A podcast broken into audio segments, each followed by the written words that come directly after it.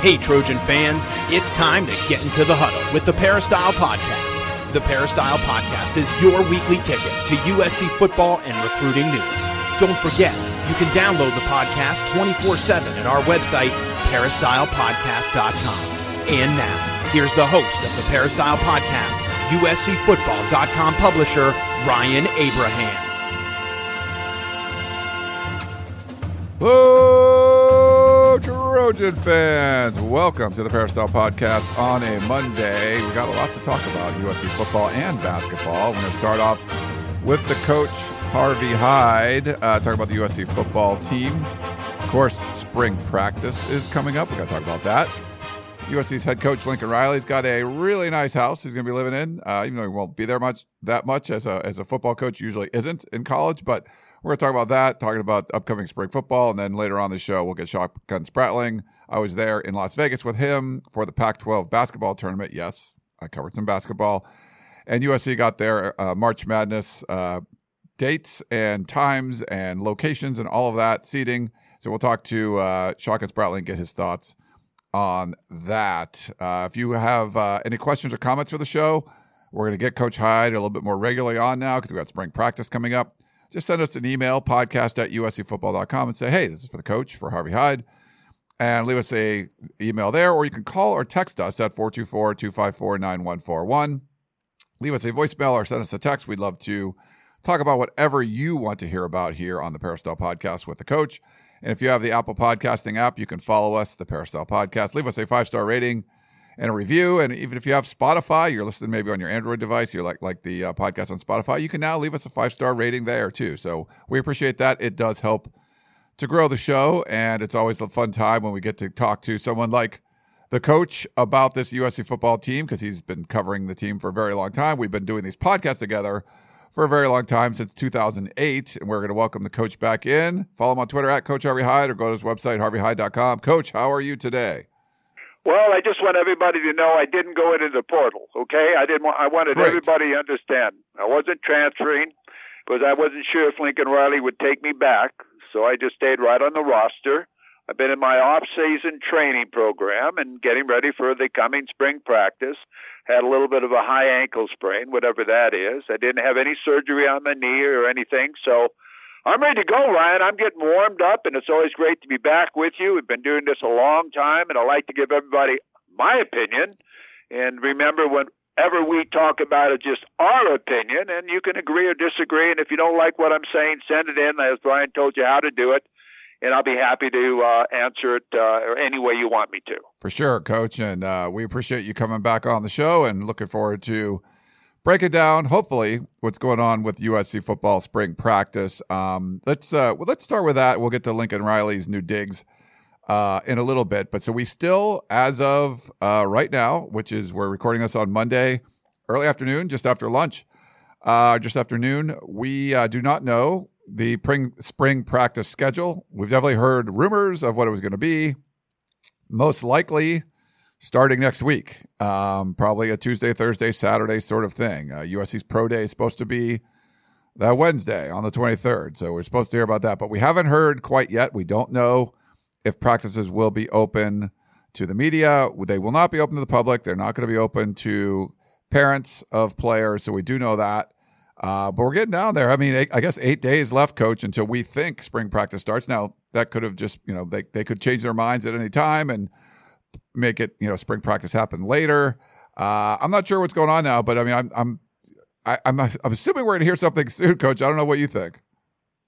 Well, I, I think they're, they're, I don't know, they're in the process. I'm sure they made their decision. They just haven't released it. You've got to make a decision so everybody knows what's going on. And the strength coach knows what to do as far as fine tuning them now and getting them ready for spring practice and all of the above. And I'm sure they're starting to have meetings and talk to the players of, and as far as their class loads and all of that. People have to understand, you know, what classes they'll be at and what they won't, and they'll try to find a time where most of the athletes don't have to miss any classes. I'm sure they've gone all through this. It's just announcing it, and I don't know why they're waiting, but uh, that's their privilege, the way that makes it a little bit more difficult on all of us as far as the media people or people that like to attend their practices. I hope their Saturday uh, scrimmages are open. Possibly, I hope the spring game is open to the public. It normally has been, and I think it should be.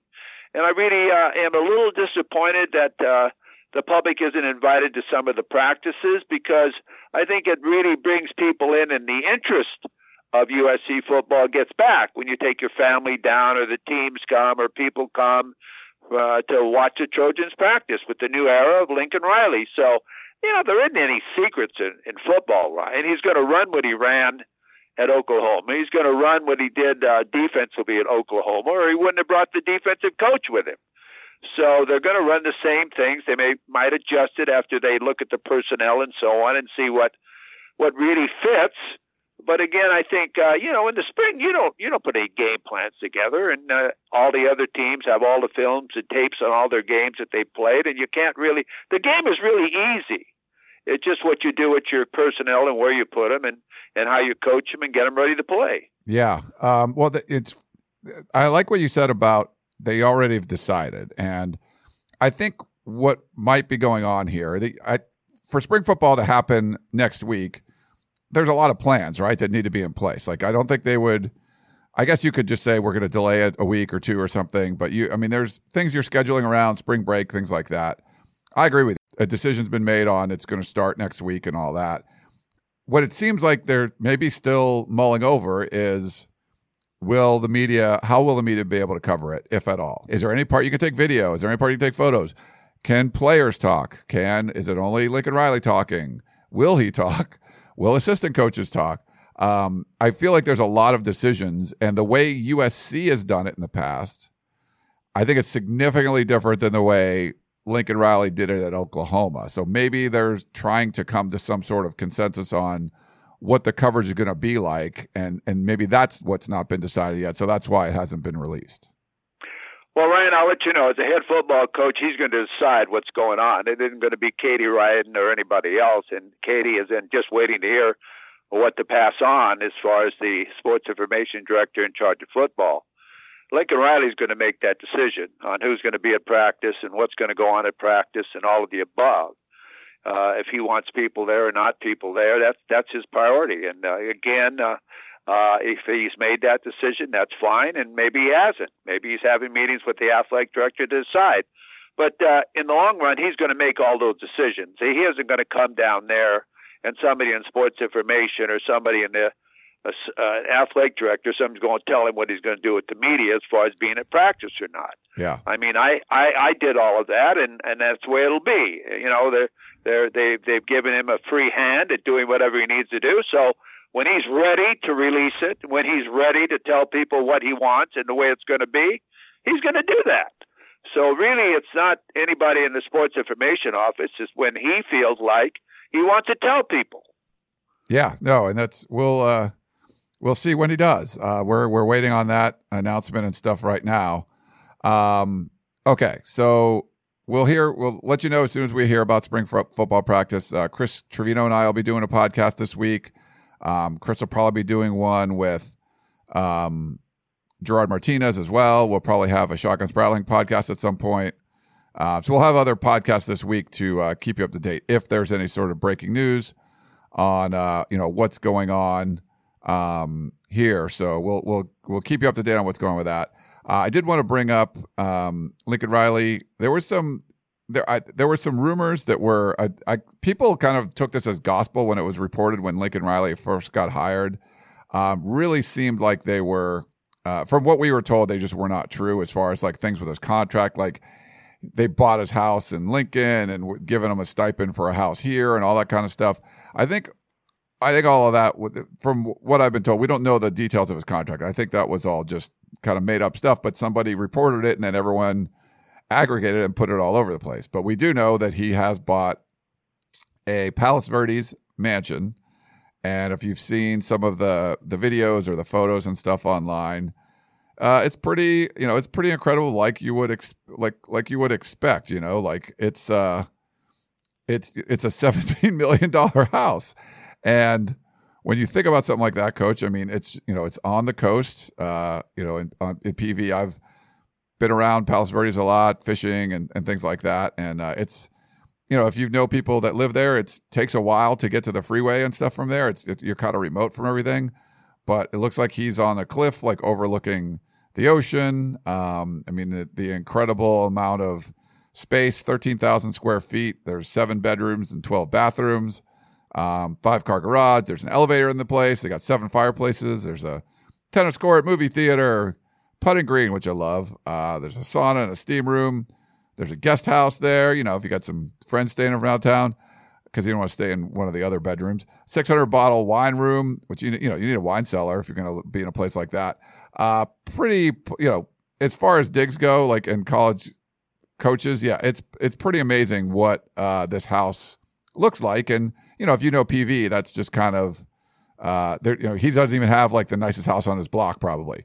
Um, so pretty incredible stuff. I just wanted to kind of get your thoughts on uh, the head coach uh, having a, a, place like that for his uh, you know for his young family. He's like I said, he's probably not going to spend a whole lot of time there because he's going to be the head coach at USC. But uh, when he is there, uh, it's going to be pretty nice digs for him. Yeah, it certainly sounds like it. Um, I would have just liked to get the commission as far as the sale, as far as the realtor oh, yeah. or broker. I mean, I'd have been real happy. I could have sat back for a long time and done nothing. But congratulations to him and his family.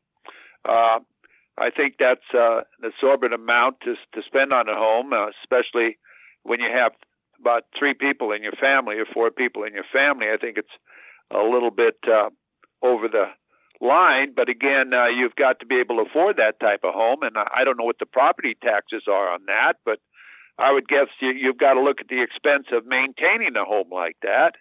And the property taxes on a home like that is 1.25 of 17 million dollars you can figure that out right now. A couple like two hundred thousand, two hundred fifty thousand a year in property taxes in a home like that. You've got to spend a hundred thousand a year on gardening and maintenance and pool services and all of the above. So you look at all the expenses of a home like that.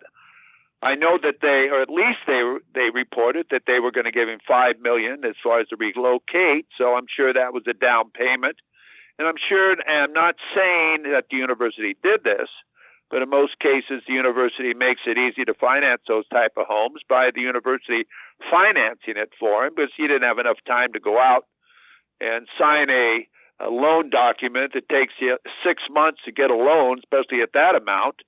So I'm sure the university gave him a low interest loan of probably 3% or 2% on his money that was the remaining balance, and maybe even has the the service of the university as far as maintaining his property. I, I don't know all the details of it, but it's a pretty big deal. Uh, as far as the public part of it, I don't know if that was smart as far as releasing all those, whoever did, and so on. As far as, you know, you don't really want to know the personal life of a coach that much or his family or where he's lo- located. I don't, I don't think that's really smart. I think it's great to know he found a home and so on.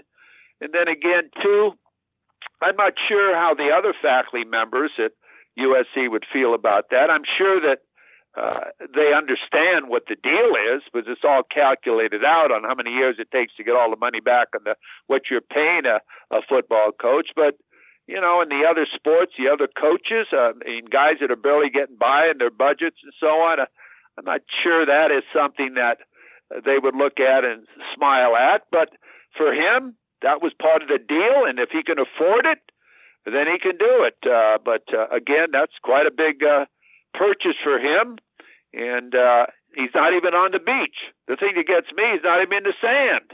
He's got to drive 20 or 30 minutes to get to the beach. At least when you pay that kind of money, don't you want to put your toes in the sand? Yeah, you know, but know. if you could have an ocean view from uh, your pool and your your spa, like that's not too bad. No, it's not bad. not bad at all. So you know, I'm happy for him. I'm happy for his family. But wow, I mean, I'll tell you, he hadn't even won a game yet. It's impressive. I was listening to a show. I can't remember who was. Someone was talking about it that they did like a Zillow search, like of like an hour drive or 30 miles or something around um, Norman, Oklahoma, and like the most expensive home you could possibly get was like three million bucks or three and a half million bucks or something like that. So it's like he couldn't have bought a house anywhere near this. Um, and you know, there's a reason why the house is expensive and why it's expensive to live in California. A lot of people want to live here. I mean, that's just the way it is. But this is uh, that's definitely up there. Um, you're in another tax bracket, obviously, when you can get a place like that. Just you and Lee. I don't know anyone else besides you and Lincoln Riley, coach, that are in that tax bracket. So congratulations to you guys. He's my neighbor, Ryan. You didn't Oh, yeah. have to tell everybody that. He's my neighbor. and if you think if you think I'm serious out there, people, don't don't take me serious on this one. No. But uh, you know, he could have bought the entire state of Oklahoma. he, he might have been able to with that. Nothing against any of you that live in Oklahoma, but you have big ranches, beautiful homes, cattle, wheat, everything else. But uh, that's quite a. Uh, he could have gotten probably the same type of salary, maybe four or five million at Oklahoma. And you can you imagine uh, the money he could have saved? So he's got a big nut to crack. It's it's going to be a big nut to crack when you buy a home like that. So I hope someone's handling the finances for him so he can uh, put all his thoughts toward, towards football. Yeah, I'm sure he's fine with as far as that stuff goes. Uh, you know, you know, making several million dollars a year when you're in Oklahoma, where it's not that expensive to live. Yeah, he's going to spend a little bit when he gets to LA because it, it's definitely more expensive here. Um, we got some questions and stuff to get to, Coach, and uh, you know, we'll we'll keep this one a little short. We always say that, and then it always goes longer. But we're going to start with Don. He said, "Coach's suggestion about a suggestion about inviting whole teams to practice is a great idea. I understand why Helton didn't do it, but it would be great under Coach Riley. I agree with uh, with Coach Hyde regarding current players and attending class, but you need to enlighten, Coach Hyde about the metaverse, avatars, and the current movement of the new generation." That's from Don. Well, Don, I don't know about the metaverse or the avatars either, so I can't really enlighten. If you wanted to enlighten us, both of us, you could have. Um, done that. But I think this was uh, you talked about bringing um, teams to come check out practice, like high school teams. I believe that's what it was. I don't know if you remember, Coach, but Right, I Uh, did. yeah. So maybe th- I think that's what he was referring to. Yeah, I think it's important that young people can dream, and young people get on a campus at a university, and young people uh, look at some of these players up close and uh, get to know them. Because you know, when you go to the game, you really don't get close to those players. They're wearing helmets, and you're way up in the stands and so on, and you really don't realize the size of them and the speed of them, and the, you know, and what college is all about. And they're they're paying a price in high school and practicing, and you know, you can even have a player talk to the group of the team or a coach welcome them and say things. This is what you call public relations. And I think public relations are so important today because in in Southern California, let's take LA. Hey, USC's got competition. I mean, when you look around with the Dodgers and Lakers and Kings and all the teams that are in Southern California, you got the the Rams, you got the Chargers. Hey, you got competition. So you've got to be able to uh, get out there and market your program and want people to want to come to your program and have your team or your kids say, "Let's go to a USC game." So I just think public relations is so important that all of these type of different things you can do as far as opening up your practice or bringing kids to your to your practice and different things. You know, I think it's it's what you call smart. I think you call that smart. At least I I think that's what I would think it's called, uh, because he's a new man in town. There's a new sheriff in town. Okay, so everyone should get to know this sheriff and see how it works and how college kids work and pay a price. So I, that's what I'm saying, right? I just think that it, it's something that should be shared with people. So everyone has the feeling of being a part of USC. Yeah, I like it, Coach. Um, thanks, Don, for that one. That's uh, we had a question from Levy. Uh, so far, the new coaching staff is recruiting better than the prior staff did. That's fair. Uh, what do you want to see during spring camp that determines that? I'm sorry, that demonstrates that the coaching is also better. What do you think, Coach? Well, I think execution, first of all, and getting everybody away from the players that don't have anything to do with practice. When I watched the last staff work, uh, not that uh, it's the staff, but I think it's the head coach's philosophy. There was more people running around the field chasing balls and uh, running on the field and hugging guys and doing this during practice than I think it was necessary. I think you get your coaches coaching the players and they concentrate uh, on what's going on and they watch the other team when they're on the field and they watch their drills that are going on and they're not standing in the back talking with someone and you wonder who he is. I think it's very important that the coaches do the coaching, and when you're out there, it's like you're doing surgery. Do you invite guests into the surgery room and have them talk to the doctor when he's taking your appendix out or giving you a heart transplant? No. So I think it's very important that the players concentrate on their position watch what's going on in the scrimmage or whatever drill is going on out there, and the coaches, you know, are there to answer questions. And when they make a correction, everyone hears it. But most of the time during Clay Helton's staff, there were so many people running around the field and jumping up and down and running through the end zone and doing all these dances and stuff that were crazy. It was crazy.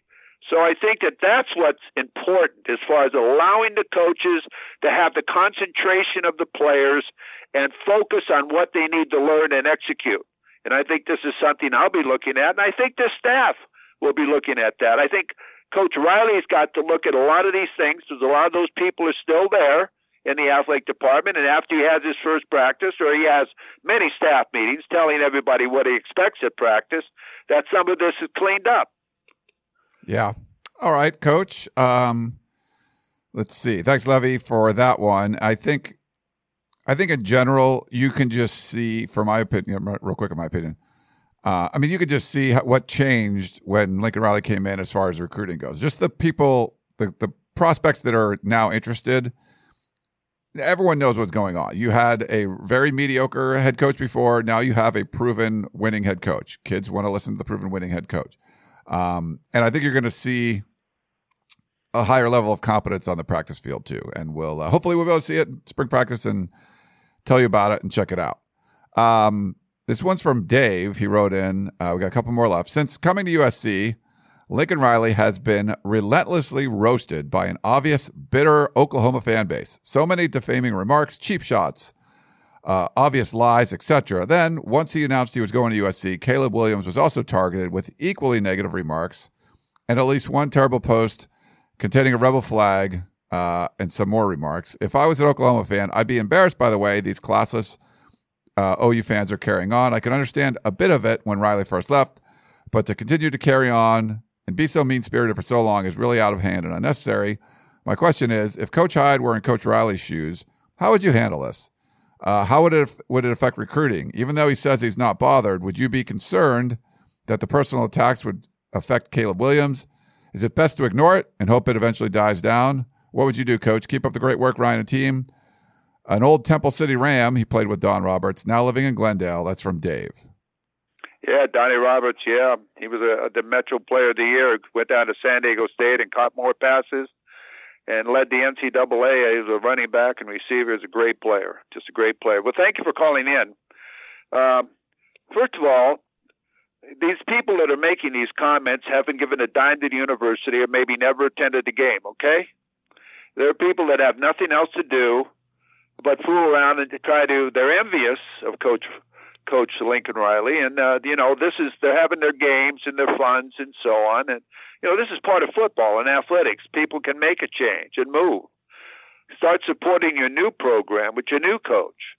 Don't spend too much time worrying about what Lincoln Riley is doing at USC. You better worry about what your new coach is doing at Oklahoma.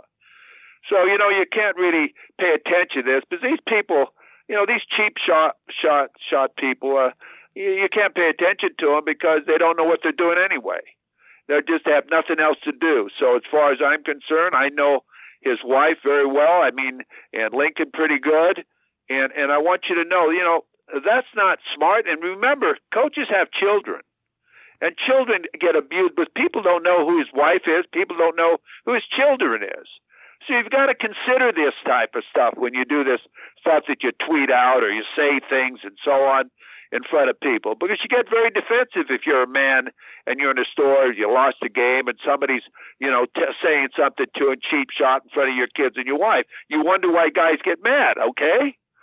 So, you know, those people that do that type of social media and all this stuff that's going on, just look at what they're saying and then evaluate who they are. And then you let it go and you forget it, okay? Because don't pay attention to that stuff, okay? Because it means nothing. And then you look at the person that's probably doing it, has nothing else to do, probably doesn't have a job. Yeah, the uh, I would say, Dave, from your concern here, it's not impacting recruiting. I, you have um, there's plenty of great Oklahoma fans, and there's there's a lot of bitter ones right now, and I don't think it's a good look. And uh, you hear other national um, uh, college football writers and analysts, they're not saying this is hurting uh, Lincoln Riley. They're saying it's not making the Oklahoma fan base look good, and you know you always equate it to a breakup where we've all been dumped before. We've been in relationships, uh, maybe not Coach I, but all the rest of us we have, and got dumped. If you go on and you meet someone, uh, and you know you if you didn't marry the first person you ever dated and you were dumped at some point, and then you're happy and you're you know for the rest of your life with that person, that's great. But if all you ever did was talk to your current wife or girlfriend or boyfriend or husband or whatever it is about your ex, like that's not going to go over very well. And Oklahoma already has a great head coach in Brent Venables. A lot of people tried to hire him away for years at Clemson, and he never went anywhere. Oklahoma ends up getting him. He's coming home. There's a lot of reasons to be positive about getting Brent Venables as the head coach of the Oklahoma Sooners. But if the fan base is spending a significant time complaining about Lincoln Riley, if I'm Brent Venables, I don't. That's not going to sit well with me. I'm like, hey, I'm here. I'm not chop liver. I don't know if you'd feel the same way, Coach. Where you know, it's like you get this job. It's like dream job for you. A lot of people are excited that you're there, but all anyone can talk about is who the last guy was. Well, that happens. You know, you're exactly right. You know, people are going to do that, and they have no time to do anything else, or they mean that's their hobby. So, you know, I had it when I left, uh, not left, when I went to a new campus and coached when I was at UNLV In fact, I met one of the biggest boosters, and we went out to lunch, and he didn't know who I was really. He talked to me and interviewed me at the airport uh, when they when I when I visited it, uh, but he thought it was funny. You know, they all think th- things are funny, and they had bumper stickers made up that had a question mark in the front, a question mark in the back, said, "Who in the hell is Harvey Hyde?" That's nice. what it said. And it was going all over town. I even had one on my bulletin board at home saying, Who the hell is Harvey Hyde? I thought it was really unique and different, and I got more publicity by him doing that than not knowing who I was. And it brought football big notice to our football program. And uh, you know, you got to look at it positive. Maybe it was a smart type of thing to do, but it means smart aleck thing to do with me. But he did that, so I said, you know, I think I'll do some things. So what I did, I made sure that I became a good friend of the telephone company. And the first thing I did, I went over and talked with them, and I said, you know, I'd like to. Every time somebody at that time, at that time, you know, people used to go four one one for information. I don't know if you remember that, right? Yeah, yeah. So every time someone went four one one, the first thing they would hear is, "Hi, I'm Coach Harvey Hyde. I'm the new head football coach at UNLV. Come on out and support Rebel football. Now you'll get some help." And then somebody, "Come on, can I help you?" So I had I had thousands of people. You know, I mean, I forget how many, how many people call information at that time. You know, and uh, so that was another way to publicize it. And then there, at that time too, there was another service that they had time of day or hip temperature or something you can call. I did the same thing with that one. So what happened after a period, of a couple of years, they had to discontinue that because they were getting so many requests from other, you know, charities and so right. on and events that they probably said they called me up and said, "Coach, we can't do this anymore. Right, we're, we're making more people mad than happy." So, so they did that. But you know, it just gives you ideas to do things. You know, that's funny. That's a really neat one that you could do that there. Um, all right, we got one last one. We'll let you go, Coach. Frank in Sacramento wrote in, and uh, he says we need to stop thinking that the 2022 USC football season should be compared to that awful four and eight season. 2021 doesn't count. Helton gets fired. A low level coach gets promoted over two established coordinators. The coordinators don't like the snub, uh, and they know they'll be gone next year. So they quit on the interim coach and the team. Many players give up as well. Thus, the disastrous 2021 season. USC should have finished 7 and 5 under Helton in our crummy Pac 12 conference. So that should be our baseline from which we measure success going forward. I think Chris and I might have, I, I think Frank said this in a couple times.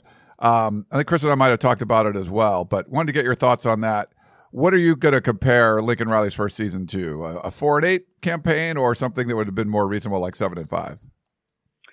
As far as Lincoln Riley? Yeah, and the, the first USC season. Year? I think Frank is trying to not make it so people can't say, "Oh, USC went eight and four. That's that's twice as good as last year." Uh, he's saying eight and four would be a marginal improvement over what was last year. But what were your thoughts? Well, I think whenever you have a great season your first year, you know, you want to grow. I always used to tell my assistant coaches, wherever you go, don't win too fast. You got to win, but this is USC. You got to win in a hurry. But you know, if you win too fast, you spoil people. If you go, you know, 10 and 2, 9 and 3. Then the next year, you know, you go 10 and 2, everybody's happy. The next year, you go 11 and 1, and maybe somewhere in there you get an undefeated uh, season. You know, everybody's trying to win. You know, people forget that. You know, Washington's trying to win, Oregon's trying to win, Notre Dame's trying to win. Everybody's trying to win, so it's very important and very hard uh, to win football games today. If your kids aren't ready to play, you can get upset on any given day. So you know you got to look at it uh, game at a time and get through your uh, season. And right now, uh, you know he's evaluating his players, and who knows who's going to be good. I think he came at the right time. Like I said, I think the Pac-12 currently right now is at a good time for him to come in. I think the programs, except for Utah, aren't as uh, strong as what they've been in the past. With a coaching change at Oregon, they've got adjustments going on with a coaching change at Notre Dame. They've got adjustments going on. So, and a coaching change at Washington State. They've got adjustments going on, and Washington, all of the above. Washington uh, better win this year, or they'll make a coaching change there. So, you know, I think it's perfect timing. And, you know, you take one game at a time and you hope your kids get ready to play and you don't, you know, lose somebody. You know, what if Caleb Williams got hurt? I mean, man, that could change your entire season or some key person. So, you know, you play one game at a time. And as uh, we always say in coaching, you add them up at the end. Every game is the biggest game of the year. If you think that every game isn't the biggest game of the year, you're making a mistake as a football coach. Yeah. So you can't waste 60 minutes. You've got to get ready to play. So every game is the biggest game of the year. Now, we don't look at it that way. Bookmakers don't look at it that way. But a head football coach and a football staff looks at it that way because when you look at it, you can beat Notre Dame and lose to somebody else, lose to San Jose State, and you're then you're one and one instead of being two and zero. Oh. So you've got to look at this as one game at a time, and it's the biggest game of the year. All right, Coach. Well, it's uh, great catching up with you again. We'll uh, look forward to talking to you again soon. And I think the next time we talk, we'll know a lot more about spring football practice and be able to uh, tell listeners all about it. And then hopefully, if we can go, we'll see you out there and be able to uh, to chat about it. But uh, th- thanks again for coming on. I really appreciate it. Good. Thank you very much, Ryan. You know, one thing that you mentioned uh, mentioned spring practice. You know, and you mentioned being at spring practice. I think one thing that'll change. I don't think the media will you know, they used to come by and say, "Who do you want to talk to? Who do you want to talk to? Who do you want to talk to?" I think he's going to make the decision of who you can talk to. I think he's going to say today you're going to talk to this guy or that guy, or it's offensive. These two players is today or these two players. He's not just going to throw young players or freshman players that haven't been schooled or understand what to say and so on. I really think now this is my opinion, okay, that you're going to have to have approval on talking to players and I think that he will make the announcement of who you can talk to. I just think that's something that uh, you'll see a change in because before you could just talk to anybody you wanted. And uh, I don't think some players are ready for that. Like, yeah, they used to. So they would limit freshmen always, but then you would eventually get to talk to them. Uh, at Oklahoma, you never got to talk to freshmen. So um, I'm I'm guessing you're right on that one, but we'll see. We'll see what the policies are. We don't know, um, but we should know here pretty soon. Uh, that is Coach Harvey Hyde. We're going to take a quick break, come back. We're going to talk some USC basketball. I'll get Shotgun Spratling on, talk about USC's seeding, becoming a seventh seed.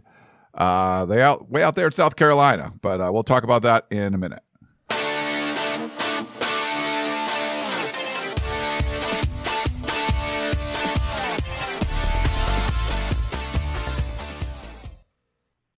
When you need mealtime inspiration, it's worth shopping Kroger, where you'll find over 30,000 mouthwatering choices that excite your inner foodie. And no matter what tasty choice you make, you'll enjoy our everyday low prices, plus extra ways to save, like digital coupons worth over $600 each week. You can also save up to $1 off per gallon at the pump with fuel points. More savings and more inspiring flavors make shopping Kroger worth it every time. Kroger, fresh for everyone. Fuel restrictions apply. All right, we're back here on the Peristyle podcast. We don't do this a lot, but we're going to talk a little USC hoops uh, on the podcast. We have Shotgun Spratling on the line. Follow him on Twitter at Shotgun SP. Are both of us were in Las Vegas for the Pac-12 tournament where Arizona won, the Trojans won uh, against Washington, and then lost in, in the quarters, and then end up losing in the semifinal to UCLA, who went on to lose to Arizona in the final. Trojans end up getting a seven seed in the NCAA tournament. Only three Pac 12 teams made it. Thought Colorado might get a shot, an outside shot, but uh, they did not. But I wanted to uh, bring in Shotgun to kind of talk about where USC is ending up, what the seeding was like, how the Pac 12 was treated, what uh, what uh, Andy Enfield had to say about the selection and all that kind of stuff. So we welcome in right now. Shotgun, how you doing, man? Doing good. Made it back to the East Coast, so my body's trying to uh, figure out where it is and what time zone it actually is in, and and uh, get recuperated before heading down to Greenville for for this weekend. I think we probably. I'm not saying we made a, a lot of great decisions when we were in Las Vegas, but there was maybe some poor ones, and one of them not realizing that we were going to lose an hour of sleep as well. You took like a red eye flight. I got up early and drove Sunday morning. Um, yeah, and you know, it, it, it was Vegas. It's fun. I've never been to the Pac-12 tournament in Vegas. I love it there. I went to the, the, the championship game for football. I definitely plan on continuing to do these, but uh, you know, maybe I'll, I'll do a little more moderation next time. Maybe. I, I just like the fact that Ryan, you've now gotten into the basketball fever. You know, you cover the Pac-12 tournament. Now you want to get on the podcast and talk a little basketball as we go into the NCAA tournament. Uh, you know, I, am really digging the fact that you're how much you're enjoying basketball now people didn't really like that I was there because I'd been to two games and USC got kind of blown out in both of them. Uh, was it Oregon and and Arizona? And uh, the, but they ended up winning the Washington game. It was a little ugly there at first, but they ended up you know getting the the victory even though they turned it over like 23 times or whatever. Uh, didn't play that well against UCLA, but we had some fans there, even in the crowd. They were telling me to go home, so it was. Uh, but then we, you know, USC won, so it wasn't me. I, I I haven't seen them win in Galen Center this year, this past year, but I did get to see him win a, a tournament game, so a, a Pac-12 tournament game. Well, that's partly because I only sit you to the big games, and USC has struggled a little bit in some of those big games. Um, that's one of the, the big questions about this team going into the NCAA tournament is how are they going to react when they play NCAA tournament caliber teams? You know, they were kind of, I would say they're around 500 when they were playing teams that were NCAA caliber. You know, I consider Colorado up there, and, you know, San Diego State getting into the tournament. But you know, against Oregon when they were playing good, that's an NCAA tournament caliber team when they were playing good. They did not play good consistently. They struggled in that home game, struggled in the Arizona game at home mightily. But they did play really well at Arizona. They played, you know, play, beat UCLA without Isaiah Mobley. So it's a very interesting team that you look at and go, yeah, they can lose in the first, round. But you also look at and go, they can go on another run. You know, just which team is going to show up, and I, I think that's been the the big you know, a little bit of a disappointment for this USC team with the experience they have, but also just the big question and, and what makes them very interesting going into this tournament is that they could go on another run if they play well. They can also be out in the first round. So it, will be interesting to see which team shows up on Friday uh, down in South Carolina. Yeah. Uh, so let's talk about that. Um, the selection, anything. Maybe just start overall with the uh, selection uh, committee anything that you felt was you know out of place? Did the Pac-12 deserve only three? Uh, what, what did you think? I mean, USC gets the number 25 overall seed. You know, they go into the week, they're ranked 21st in both the coaches poll, the AP poll. They end up number 35 in the net rankings. But to be the number 25 overall seed for the tournament when Alabama is, I believe, at 19, and they have six more losses than USC. Now they have much better wins than USC, but six more losses for a, a comparative Power Five program.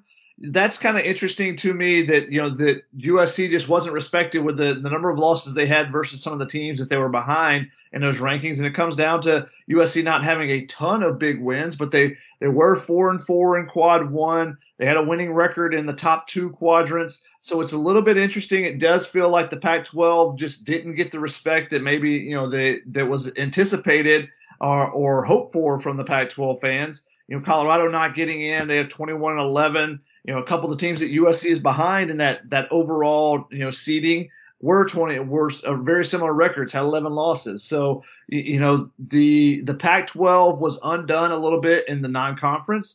And George Kliavkoff talked about that uh, this week uh, at, at, the Pac-12 tournament about how they, you know, the, he and the the the his vice president, I believe, uh, of Pac-12, I can't remember his name, uh, Jamie. Um, but they they were talking about how the goal is to win 75% of your non-conference games, and you and USC and the rest of the Pac-12 as a whole fell below that. Even though USC went undefeated in their non-conference, you know, Oregon State was abysmal this year. Washington really struggled in non-conference, and then so when you get into conference play, those teams RPIs, those teams net rankings are bringing down the rest of the conference along the way. Whereas if you win 75%, you're going to get a, a better boost as the as the conference season goes along. So all those things kind of stacked up and led to you know USC being a seven seed when Jerry Palm had them as high as a five. You know UCLA being a four seed seems okay. You know if they beat Arizona in that final game, some people were talking about maybe they could move up to a two seed, but you know they they played a really good game that championship game and fell to just a superior team, but they were end up a four seed. So you feel like those two teams, USC and UCLA, could maybe be a seed higher. And if UCLA is a three and if USC is a six, well, now you're avoiding some of those bigger seeds, you know, one more game. You know, now UCLA as a three seed, they face the two instead of the one to, to get to, to the, the quarter or the, the quarterfinals, I believe it is. So USC, they now have a number two seed potentially to advance to the Sweet 16. You know, if they win that first game against Miami, they're going to probably play Auburn, the number two seed. So I, I, think there's a big difference between being a six and a seven because I think the top two seeds uh, in each bracket are always really, really good. And then you admit there's usually a, a, pretty good gap between the second and third seed.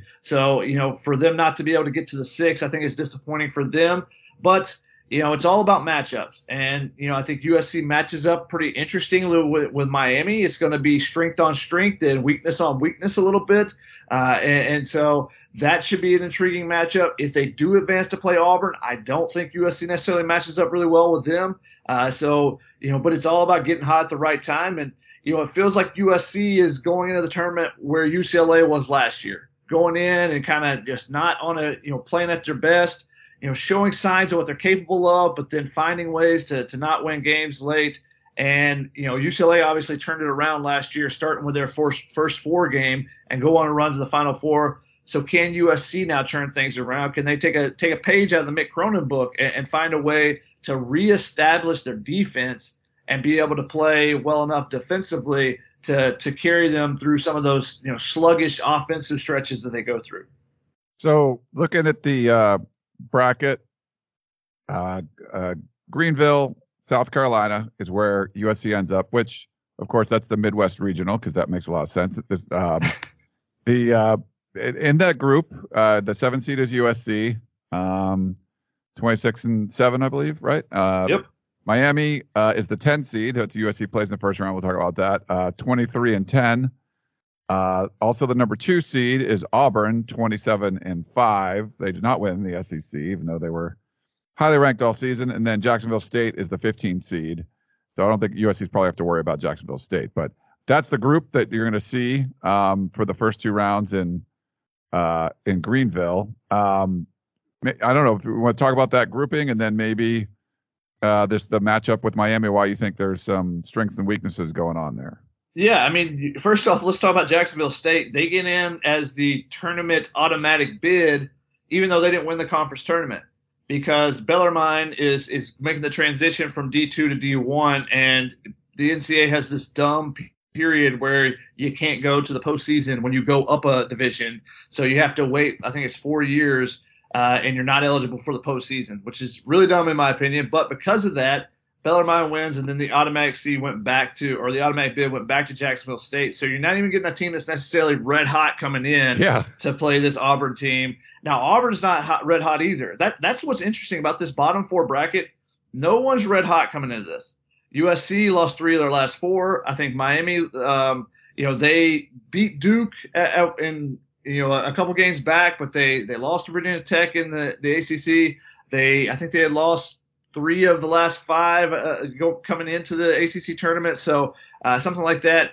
They necessarily weren't playing their best basketball. I think Auburn was three and three down the stretch. So no one in this grouping is red hot right now. So it's going to be who can reset, who can you know get back on track.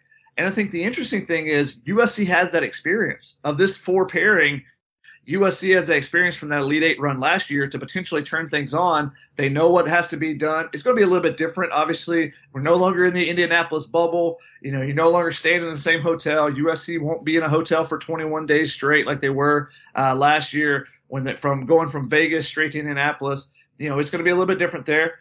But you know, can they turn things on? They have experienced players, but Miami also has some experienced players. Even six-year senior Charlie Moore, who USC fans might remember the name because he started his career at Cal.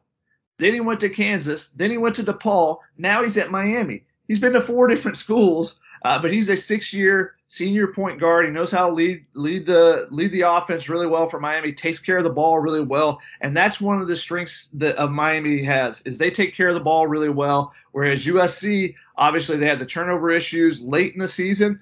They did correct that a little bit against UCLA.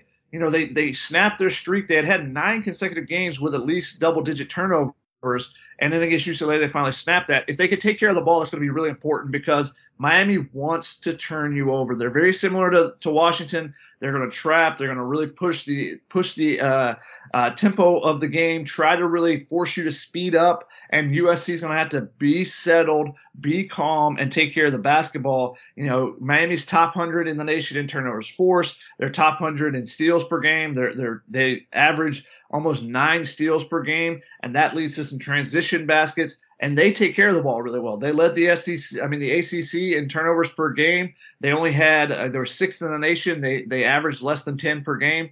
So you know that's going to be a really big battle in this game.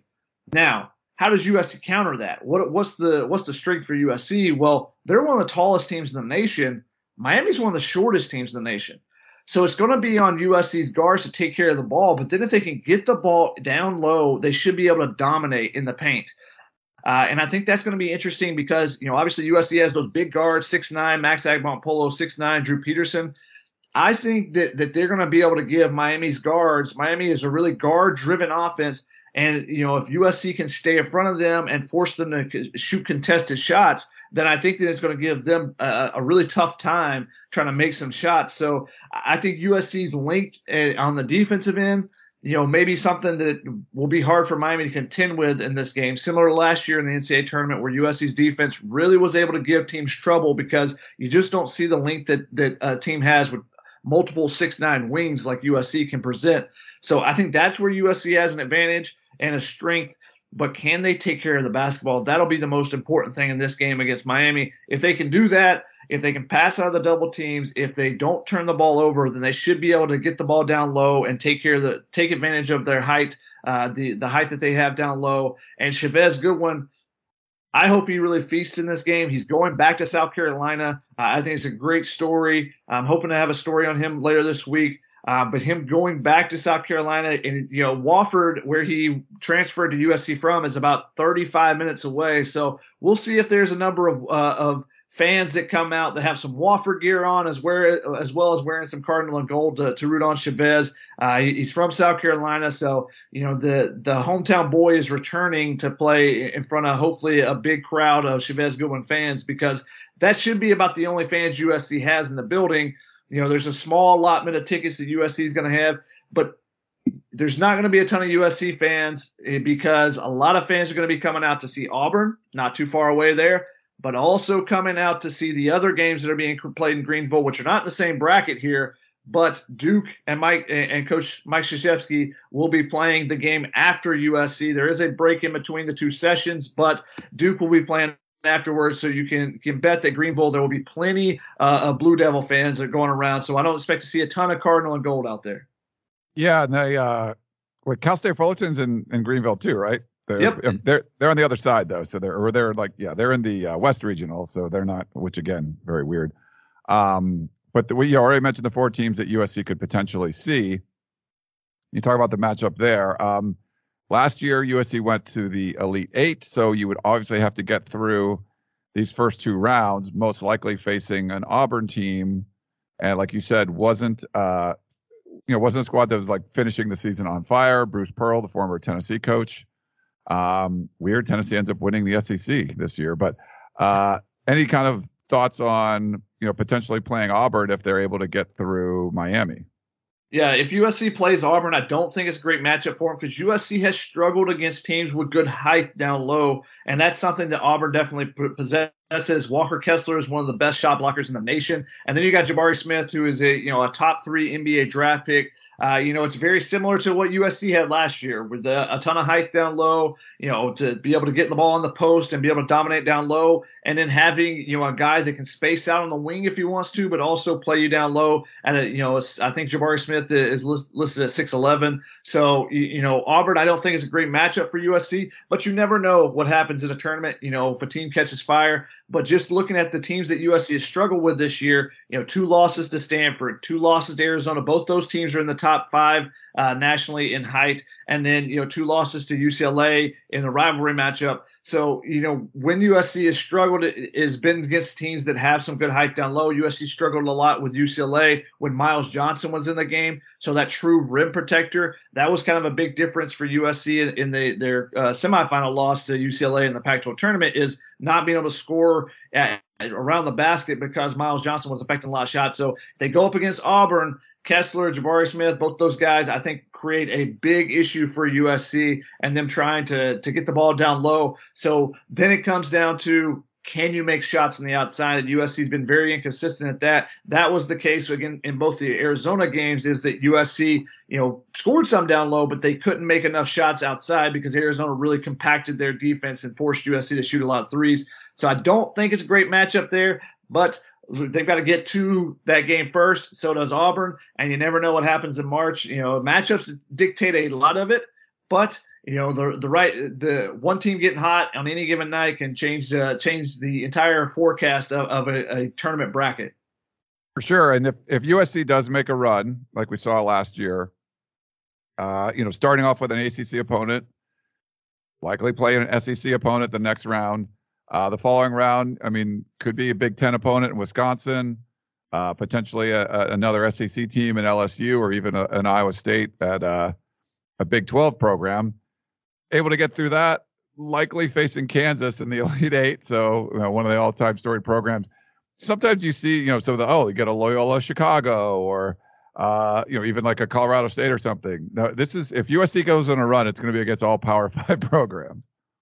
Well, you may think that, but you never know what can happen. I mean, True. Iowa State is a team that is capable of catching fire. They were, you know, the first half of the season they were really good, and they're one of the best turnaround stories in the in the nation. I mean, they had you know, single digit wins last year, so you know that's a team that hey they catch fire. Now you don't expect Colgate or Jacksonville State to catch fire and you know beat a Wisconsin and LSU, but LSU is reeling right now. You know they just fired their head coach, you know, just the other day. So how are they going going to react? Does that does that unite them? And they, you know, then they go on a run. You know, those are the type of things you never know in an NCAA tournament. And you know, USC uh, last year they could have played Iowa, and that wouldn't have been a great matchup for them. But Oregon beats them, and Oregon was a great matchup for USC. So you know, it, it, you never know how a tournament's going to play out. You, you, can look at it and say if it goes chalk, then yeah, it's going to be a really tough uh, road for USC to make it back to an Elite Eight. But when do things go chalk and you know how many brackets are actually going to do that the main thing for USC is you got to win that first game before you can get anywhere else down the bracket.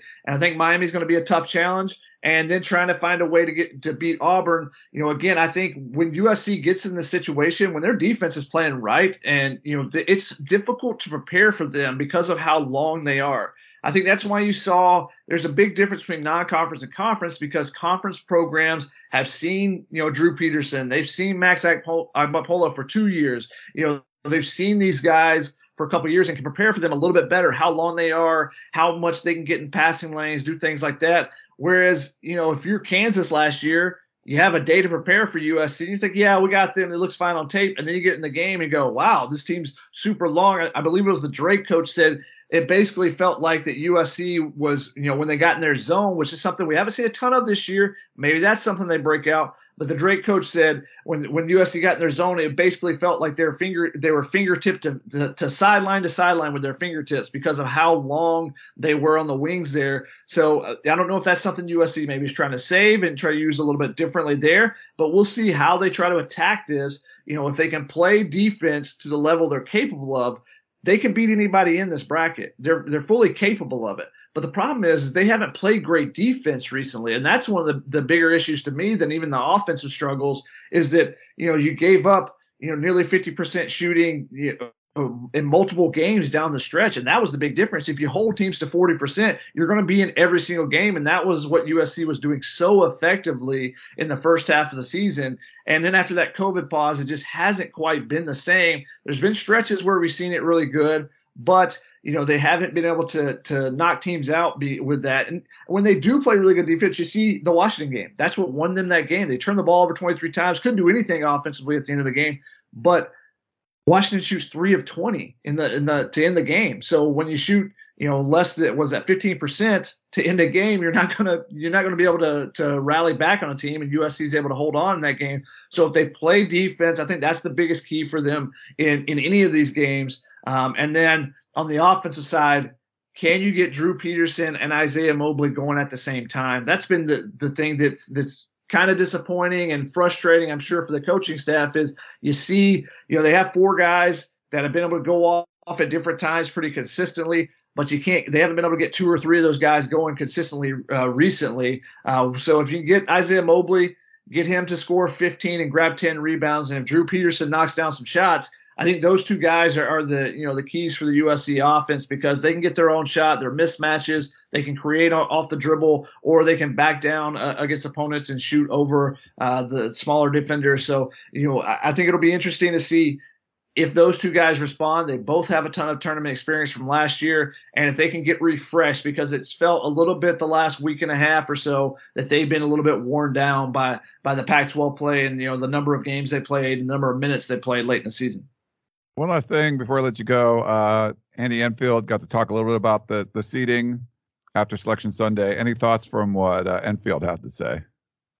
Andy pretty much gave the same uh, response you would expect from him. You know, he said there's nothing we can do about the seating. He didn't say it was negative or positive. Um, he, he, just basically said that, hey, we got some experience. Now we got to use that experience and go. You know, USC has won 13 games this season on the road uh, for, whether it be nine on the road, four neutral, but 13 games. So half their wins have come away from home.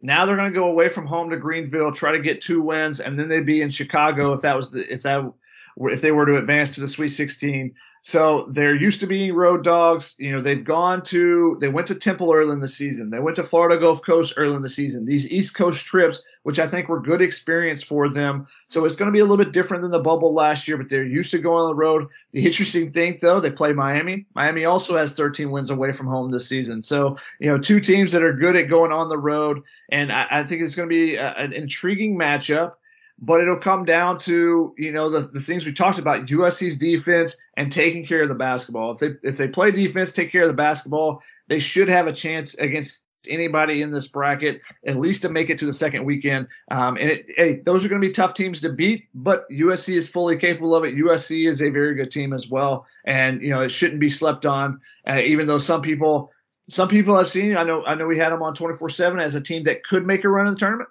I've seen other people saying they're definitely going to be out in the first round. So that's what that's a classic uh, USC team for you is that you don't know exactly what you're going to get, but if you get the the best uh, version of it, it could be really really good and do some special things. But when will that special special version, that best version, will that show up in Greenville? That's the big question.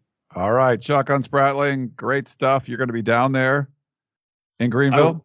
I will. I'm make, making the trip down here on Friday. We'll be there for the weekend. If USC doesn't advance, I'll go cover some baseball or something. Who knows? Nice.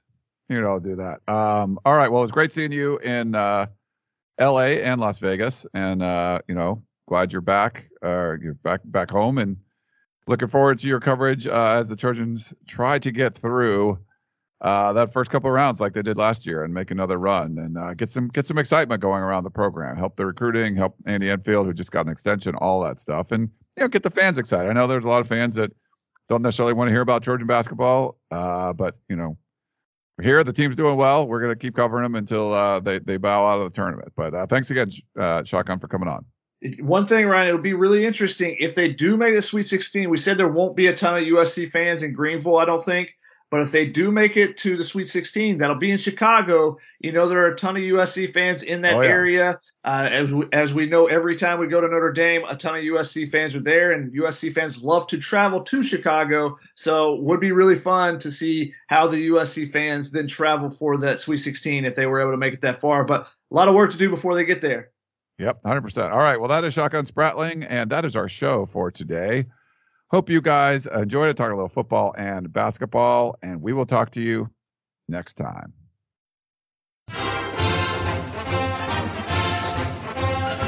You've been listening to the Peristyle Podcast presented by USCFootball.com. Be sure to tune in next week for the latest news on Trojan football and recruiting. Don't forget, you can automatically download the podcast directly to your smartphone or tablet for free. Just click the iTunes link on peristylepodcast.com or search for Peristyle Podcast at the iTunes Music Store.